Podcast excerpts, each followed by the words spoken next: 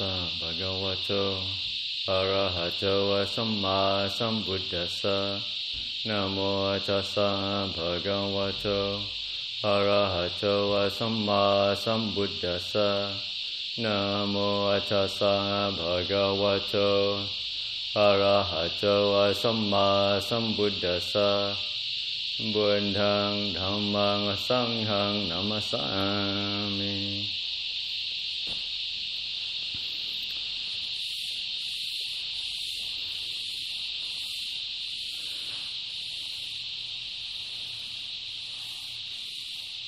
So today is um, January 16th, and this is a, uh, actually a Memorial Day for Ajahn Chah, who passed away on this day. Ajahn Chah is obviously the, uh, the, the, the teacher of our tradition that we follow after, and uh, we're hoping to uh, get Lumpur Turdamo to uh, tell some stories of his early days with Ajahn Chah. But uh, he was otherwise uh, uh, disposed. So, so it's my turn to tell stories of Ajahn Chah. But since I uh, didn't really know him in person, it'll be a very short talk, I think. and when I was, um, yeah, Ajahn Chah passed away in 1992. And then he was, um, um, 10 years before that, he was in a coma. So he didn't do much teaching verbally anyway. Yeah, the whole time. So, uh, um, yeah. So my generation would be, I think, um, second, at least second or third generation removed from Ajahn Chah himself. Um, when I came to Wat Pah Nanachat, um, there was a lot of reference to Ajahn Chah, but uh, yeah, I didn't know him. Um, but uh, the more I found out, yeah, obviously, you know, I was very inspired by uh, you know this person, Ajahn Chah. And depends on who you talk to, they will have a different version of the Ajahn Chah that they knew, uh, which is always very interesting. And um, yeah, just to kind of uh, following Ajahn Jayasaro's book, um, still stillness flowing. I think that's Ajahn Chah's biography that we have in the uh, free distribution book. It's a thick volume of all his uh, the life and his practice and the teachings he had, and uh, just reflecting in you know when he died, they left his body for a whole year so that everybody can have a chance to pay respect to him, and that's what they do in Thailand to kind of um, important figures, the king or politicians, or a lot of time it's the spiritual master. They will leave the body around for a year so everybody shows up to pay their respect. And apparently, um, yeah, they said the last week when he, they were going to cremate the body you know, after year sitting around, there was about a million people that showed up to pay their respect to uh, uh, this, you know, this man who uh, wasn't well educated, had about four years of formal education, I think, and uh, yeah, in a worldly way, um, you know, wasn't accomplished, didn't go to a good school, but in terms of the Dhamma, just kind of in terms of socially, he had an immense effect on you know the people around him. And obviously, even when he was sick, um, the monastery, the monks who came to ordain with him, was still growing. I think when he was uh, had a coma, I think there's about a hundred plus branch monasteries that was to him directly. Uh, you know, when he was before he went to a coma. But during the 10 years, still grew. Now we have like 350 plus branch monasteries about Chinchang actually, uh, around Thailand. Yeah. And that's, can you say that's amazing kind of power one person has. And, and uh, he wasn't a big social engaged person. He didn't go around, didn't lead any movement. Really, he just stayed, you know, first 20 years of his life, practiced quietly in different forests, in different monastery or different jungle, or different forest places, and then um, just allowed the monks to uh, come and practice with him. And it just grew and grew and grew. And it's just, everybody's very devoted. And that's the common thing I realized with uh, a lot of uh, Ajahn Chah's disciples. They're really, really devoted to this person. Not everybody uh, found him to be, uh, uh, what is called, grandfatherly. He said, well, as he grew older, he was uh, beginning to get more softer. But during the middle period of his teaching, he was known to be quite fierce and stern. You know, there were stories of him just kicking things over. I think there was one morning, I think um, one, one pra, uh, we stayed up late. Usually at midnight there's a tea time. So everybody get together, to have tea and some sweet drinks and stuff. But then really the next morning he walked around the uh, monastery and saw a kettle that wasn't properly washed. He kicked it, sent flying all around. Says, uh, monks know how to drink, but they don't know how to clean up now, do they? yeah. So he can be quite fierce in his admonishment of uh, things that we think is, you know, of uh, the monks getting slack or not paying enough t- attention, obviously, to uh, the requisites. But uh, towards the end of the year, as like with most uh, spiritual masters, um, there's more of a grandfatherly kind of uh, um, demeanor to the teaching. is not as fierce. Maybe just through, uh, maybe people soften with age. Other times people realize, yeah, sometimes, you know, the, the fierce one.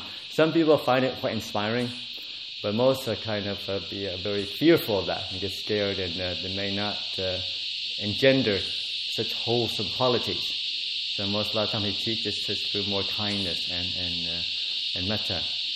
But it varies. Obviously, um, you know, being a very well attained teacher, sometimes he gets a sense of where the student's at. And sometimes a lot of people, you know, might respond better through uh, a bit of uh, fear, a bit of, you know, awareness. You know, like I said, you know, some teachers would have their teachers. You know, in Thailand, it's not uncommon. There is a story that I think one monk has his students meditate on little small platforms, really hide up on, on the trees.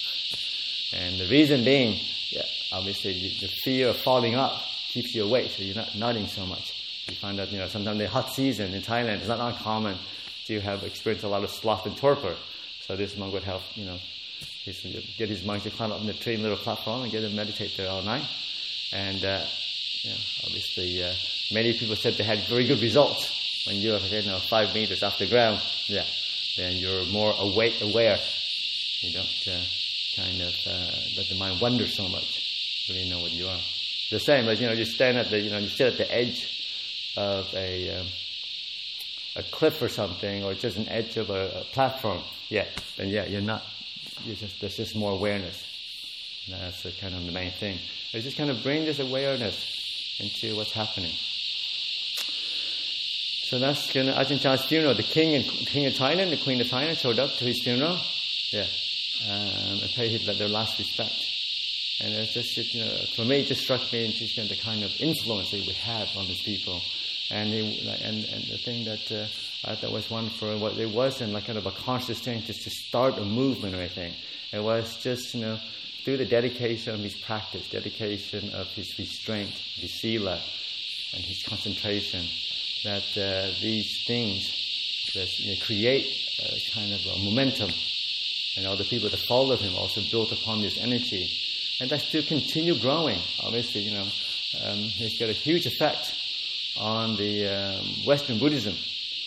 So many of the monasteries in the West, in England, in the US, obviously Australia, um, Europe, and now, you know, a, a monastery in Brazil even, you know, have grown up based on the teaching of Chah. And a lot of the second generation, you know, yeah, we just know him removed from it. And, uh, and for myself, yeah, you know, knowing Ajahn Chah through Ajahn Jayasaro's story, is, you know, I find that, yeah, even that, it's quite inspiring. You know, if Ajahn Chah can create somebody as nice as Ajahn Jayasaro, that's really, you know, not doing too bad. And he had a lot of an army of kind of uh, monks who were very, very devoted. And through his faith in them, they, you know, they, they, uh, they become really great teachers on their own. And um, yeah, reflecting on kind of Ajahn Chah's life, his legacy, his um, his practice also is a good way just to kind of uh, um, a good reflection. It's called the um, what do you call that? Um, Acharya Puja, reflection on you know the qualities of a teacher, quality or, it could be Sanghanussati, recollection of the virtues of the Sangha. The fact that, you know, remembering all the kind of good monks and nuns that you've had the good fortune to come into contact with or to have, you know, read the books, gain some benefit from that. And, you know, and uh, in, uh, in Thailand, you know, for the last, I don't know, many, many years upon Ajah's death, um, for the month of January, I think January 13, 14, 15, and 16, uh, many people would show up to Wat Nong Pah Pong and uh, do practice in the forest, and it would culminate in a uh, big circumambulation with thousands of monks and tens of thousands of lay people walking around the Chedi. And uh, yeah, it's kind of uh, one of the beautiful things just to witness just you know the, the effect of, of uh, you know Ajahn Chah had on so many people. You know, there's so much joy and happiness brought to people's life. And uh, but anything, um, you know, um, it can be quite overwhelming. Yeah, because I'm more. I go to Thailand every year, but not on these dates because I trained in uh, Wat I've been there a couple of times, and first few years we do go there. But with these kind of big public events, sometimes the Dhamma is kind of uh, gets, uh, uh, sorry, say that, gets distracted by so much activity. Because with the occasion, you will have, you know, thousands a month. So you really can never really go talk to anybody. You know, there's, you know, actually, Luang Por Liam is a very good teacher. Normally I would go and talk to him, but if you showed up on this occasion, there are 100 monks sitting in front of you because it's set by seniority. Uh, you wouldn't have an opportunity to spend much time to ask any questions or to just to have even a, a deep conversation. Um, and then uh, this issue of just you know having thousands of people around is not the most peaceful environment um, to practice as well. It's kind of yeah, so it depends on the kind of the um, the focus. So sometimes just focus on inspiring the effect, the legacy that Chah has. Um, but it's not something that you know some people something I think you probably should do it once or twice just to see you know the legacy, the Ajahn Chah tradition, you know all the monks that he's kind of uh, um, that ordained to follow in his footsteps yeah, to see that. But uh, over the years, yeah, it just become this really big, almost kind of carnival-like um, almost atmosphere, and, and yeah, it's not so conducive to meditation. Um, yeah, so generally I go a week afterward, and then you can have Ajahn Liam sitting under his hut. You can talk to him for an, an hour, an hour and a half, and which is something very, very rare for a very you know, well-known teacher. Yeah.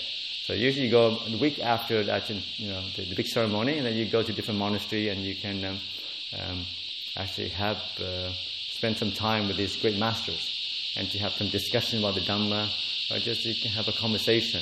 Yeah, you know, I find that um, those kind of trips it's uh, quite inspiring, quite nourishing, just to be to touch base with, even though you know you're not there with the big group, you still get the sense of you know like I remind people over and over again that we're part of this huge family of kind of um, generating huge kind of uh, machinery of generating wholesome states, generating you know great karma of restraint, of harmlessness, of concentration, stillness of the mind, training the mind, and of wisdom and compassion.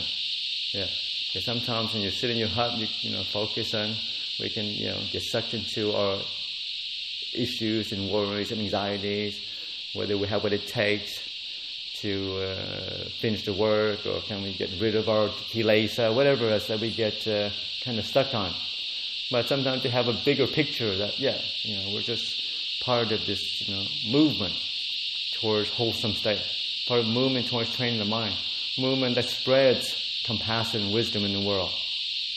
And, and it's kind of, um, and it's not a one person thing, it's just, you know, part of an army of things of generating people, allowing people to come into contact with the Dhamma and spreading a bit of peace, a bit of clarity, a bit of compassion to the world. And it's a, you know, it's a beautiful thing to be a part of.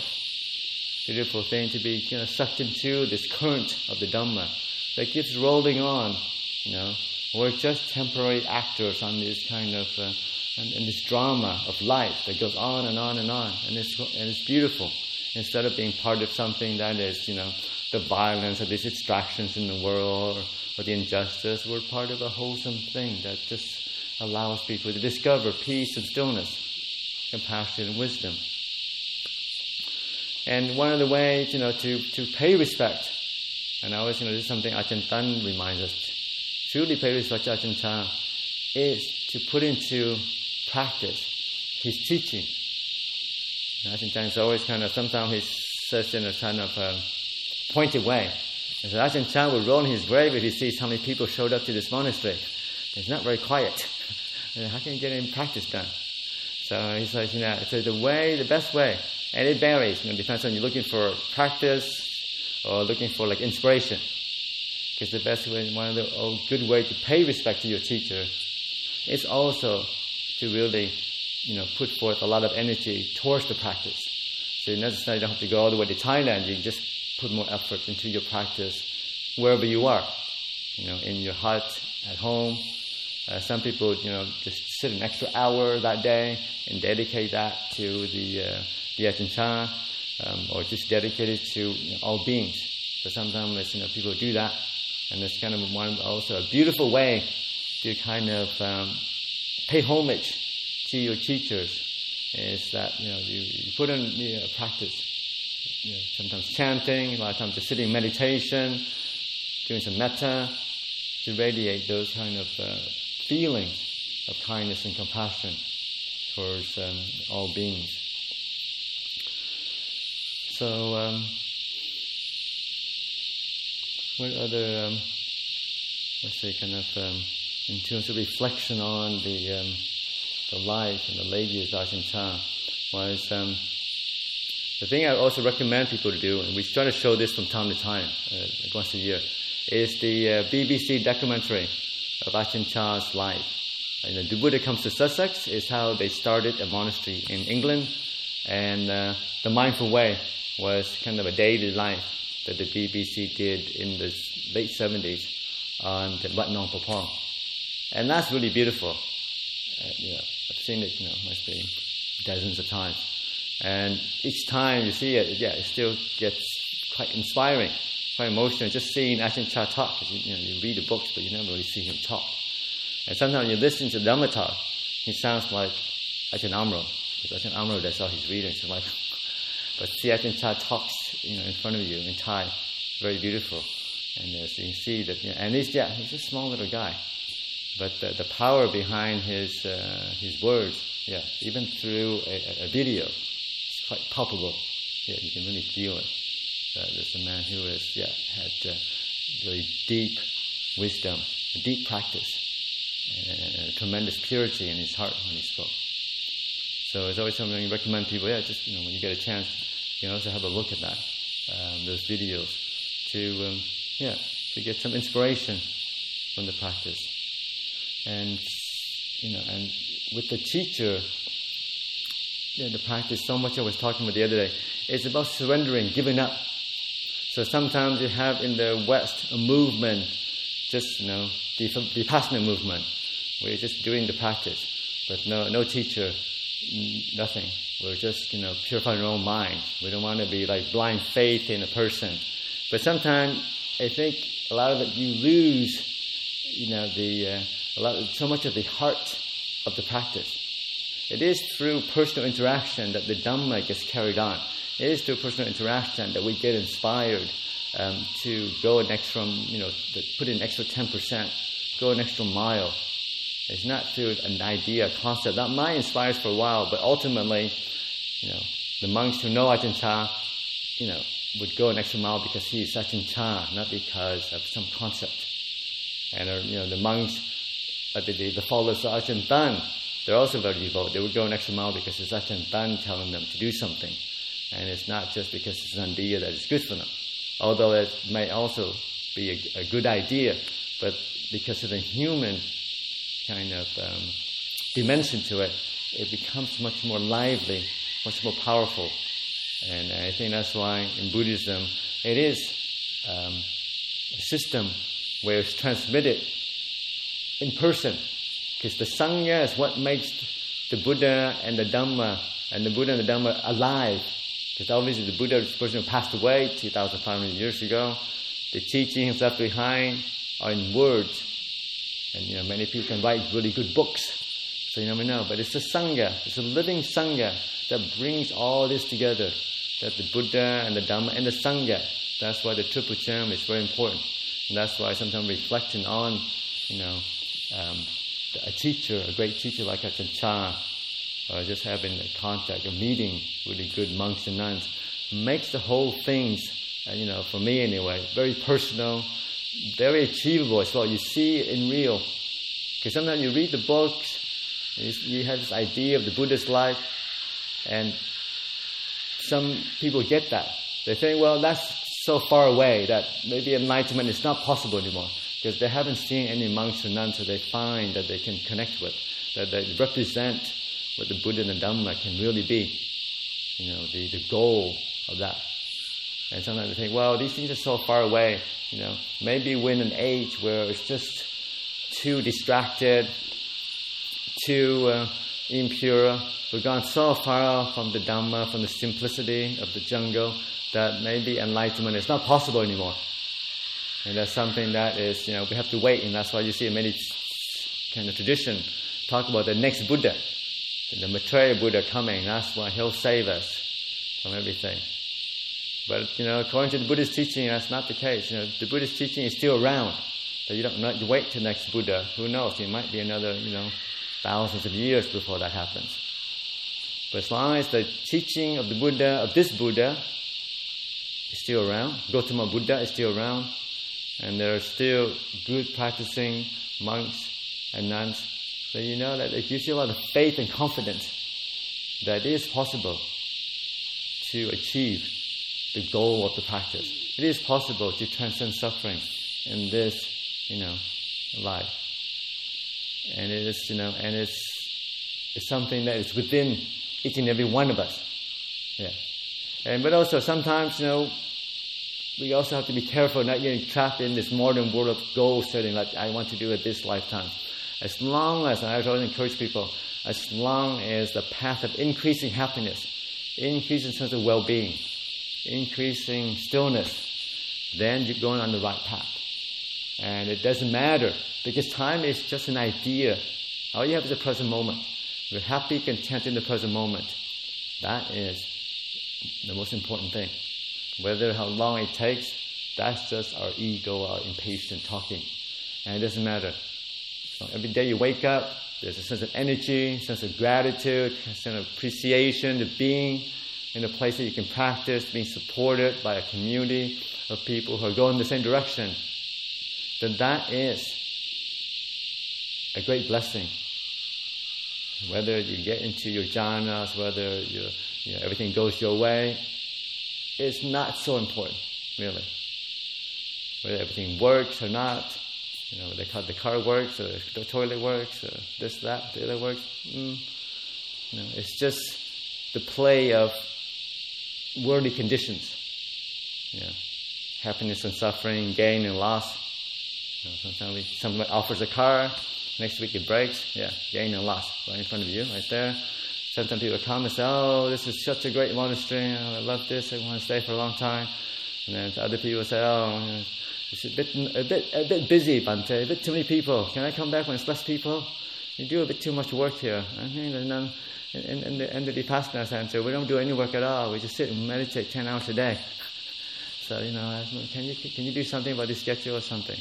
Yeah, so it's praise and blame. It's like, yeah, this is just part of the worldly conditions that we fall in ourselves. Yeah. And it's, that's just, you know, things, but not ultimately so important, really. The most important thing is, yeah, we're in a place that you can practice. We're supported by, you know, a larger community in Sydney who come um, to, to offer the, the, uh, the material support. And then we also support each other in a way that, you know, encouraging people to continue walking the path. And each and every day, you know, you're a bit closer. It's the main thing about the Dhamma practice. It's a long journey. It's more of a, uh, a marathon, tell people. It's not a sprint. You don't sprint to the finish line. Look at back and forth. Who am I ahead of you? Am I behind you? Where am I? No, it's a marathon. Just keep, continue walking. Keep, continue striding. Continue purifying your mind. Continuing um, building on your harmlessness. Continue developing the spiritual qualities each and every day. And mainly enjoy the path. Find, bring up joy and happiness. And that's what we're doing. Otherwise, it's just another job, another drudgery. Oh, one more day. Hopefully, I'm enlightened soon. One more day in this boring place. I am so bored of this. One more day, watching my breath. Oh my God. Can't take this anymore. Now you find joy and happiness. Is, it is a great blessing to be here. Beautiful forest. You know, amazing animals that we have, amazing beauty in this place. Really, we just have to kind of take a minute to look around. Beautiful flowers, amazing uh, things to be part of. And it is, you know, I tell people over and over again, it's a great blessing to be in the middle of a Australian bush, practicing meditation, living very close to what the Buddha's life was, you know, like. You know, everything by donation. People come and support the monastery, and it's you know it's a mutually beneficial relationship. People are really happy and joyful when they come to Alpha Monastery. And, and, you know, and, you know, and we're, as a community, providing an alternative to a way of life, the city life that's very busy, very distracted, very driven, very commercial. Here, you know, everything is giving with a, a free heart, with an open heart. Nothing was expected. You know, people bring whatever they want to bring, they offer. There's no charge. We offer, you know, accommodation without having, you know, a, a fixed price on it. Yeah, and it's something, and it's, you know, everything is is just um, with an open heart, an open hand, and it's something that's very against the world. Where we go in the world and there's a price, everything. There's time, there's expectation. I paid this money, I want this back. Um, there's a sense of satisfaction. Here, it's like there's an openness to it. There's a freedom of not being, you know, kind of stuck in a certain way. And that is a, a great blessing, a great, um, great fortune to be part of. That we shouldn't take it for granted. That sometimes it's good to step back to the day-to-day life of, you know, sometimes you can get caught up, uh, get a bit of cabin fever, get caught up on, you know, who didn't clean the toilet properly, or who left the spittoon now, or who made too much noise when they're sleeping or something next door. But in the bigger scheme of things, yeah, this is paradise. We have the great fortune to be in this together. And let's not forget it. Let's not take it for granted. Let's reflect on our good fortune that we have to be practicing. Instead of some people, oh, I'm stuck here. The border's closed. I'm stuck here. I can't. I'm going to wait till I, I can't wait till I get home now. but instead of saying that, you say, oh, it's a great fortune. I get to be here for another three weeks. Wow, what amazing. Good luck I have.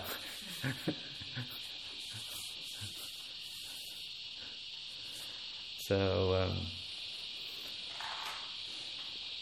yes, on this day of um, Ajahn Chah's memorial. It's a great opportunity to bring up, you know, the, the blessings of a great teacher, the blessing of the Buddha. And I, for myself, like I said, you know, um, um, and that's interesting. Once you kind of um, even though I know there, there, are many kind of traditions out there, many people who have, you know, access to truth and wisdom, there are many, obviously, you know, Ajahn Chah is only one of the way to, you know, achieve kind of purity and compassion and wisdom. And there are many great teachers throughout history. There are many great teachers now doing that. It's funny when you get to kind of, you get to a point where it's like, you know what, I'm sure there are great teachers out there, but Ajahn Chah is enough his teachings are enough for me. I don't need to find out, you know, um, 10 different teachers to, to be content. It's, it's, after all, it's just something that clicked. So maybe obviously I have some past karma with, uh, with uh, Ajahn Chah or his, uh, his uh, disciples. But once I start discovering that, after my five years of where I can, you know, start reading other things, other tradition, um, and I picked up a few books, but nothing clicked, nothing kind of resonated with myself as much as Ajahn Chah and Ajahn Tan. And there was a period through though I was um, like you know being kind of uh, westernly conditioned sometimes. So you want to discover the next the next Ajahn Chah. So I go to Thailand and get you know you talk to monks, get to the great minds. Oh, who's the next generation? And uh, we'll go and visit these kind of out of the way monasteries. And some of them are quite nice. They're very nice and very like, you know, you can say, oh, Ajahn Chah, when he wasn't so famous, these very kind of simple monks living in very simple monasteries, um, kind of uh, out the, the, off the beaten track, so to say. Because there are many famous teachers, nobody visits these famous monasteries. So I said, well, what about their, their disciple? What are the good disciples? What about the second generation of monks? Like uh, Ajahn Chah, second generation of monk who, who are well practiced. What's the reputation like? Uh, you know, or uh, Luang Ta Maha Bua was, was very famous monk. What about his second monk? Or the third generation monk? You know, what, what they're doing uh, to, to try to discover these, uh, this new next generation and to kind of develop relationship with. And, um, but after a while, you're like, Meh, that's kind of, it's a nice idea, but the, the point is not to discover the next generation. The point is just kind of do the work and just you know, get on with it and not worry. So then I uh, we kind of stopped doing that. So now we just have a certain number of monasteries we go to, like in Wat Pah Chat, Ajahn Tan, uh, Luang Por Liam, which is um, you know, uh, kind of uh, disciple, and then uh, and that's enough. Yeah, maybe in one, uh, I think who's that? Oh, Luang Por Tui or something. So one more teacher, and then uh, you know, and then kind of that's enough kind of uh, input, Dhamma input, enough inspiration, because otherwise you can see the mind can start to proliferate to find out, you know, new teacher, better teacher. And there are, when you see these different teachers, there is some um, kind of, you know, uh, some interest or interesting, different way to look at Dhamma. But basically, on one hand, it's like a different way. You know, obviously they have different personalities, so they they, they, they hit you from a different angle, but they all kind of go from the same direction. So much of it go in the same direction towards you know surrendering, letting go, rubbing away a sense of self, moving beyond your likes and dislikes. Yeah. So it's just yeah, Dhamma is just that much, and that's the beauty of it. It's not more Dhamma that we need to know every one of you in this room, I'm sure you've read enough books, is just put into the practice of what we know. Just you know, taking that deeper and realize those things for ourselves, realize those truths for ourselves. And, and meeting those, that's the beauty of meeting those people. You can see that they all have their own personal stories, but no different than, than each and one, every one of yours and our stories here.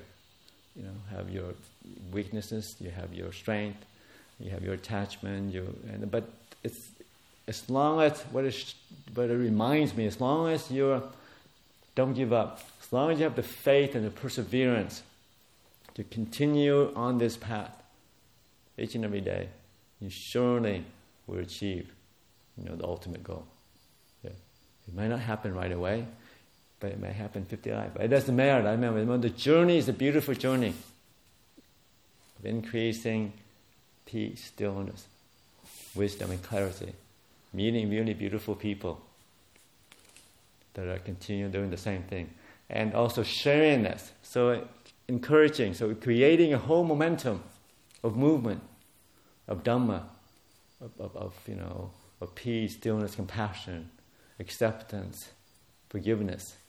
These are beautiful things that needs to be generated, needs to be expanded, it needs to be spread out to the whole world because we surely need it in this day and age. So on this day of Ajahn Chah's memorial, reflecting on his legacy, reflecting on the inspiration we get from teachers, from the Buddha, and also reflecting on, you know, the inspiration we get from each other, of helping each other, going toward the same direction. Yeah. So may we all continue on the same path. May we be part of something huge and wonderful. Ultimately it helps us lose ourselves. Be part of the Dhamma, the Dhamma current. Yeah. And that may bring lots of blessings to each and every one of us, but also to the whole world and all beings. Yeah. So I'll put that for your reflection.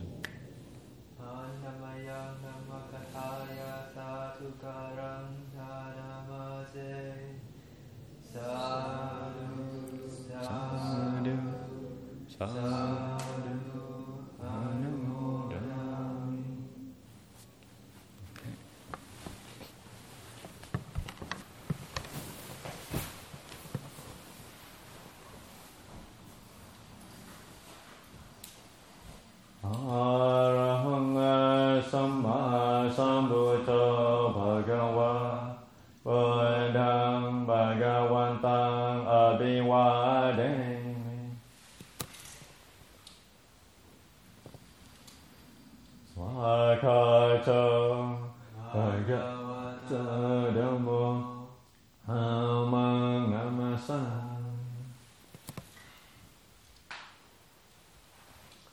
Sư Phá Thị Phá Năng Hải Gà Hoa Châu Hoa Sa, Hoa Cả Sang Ngô.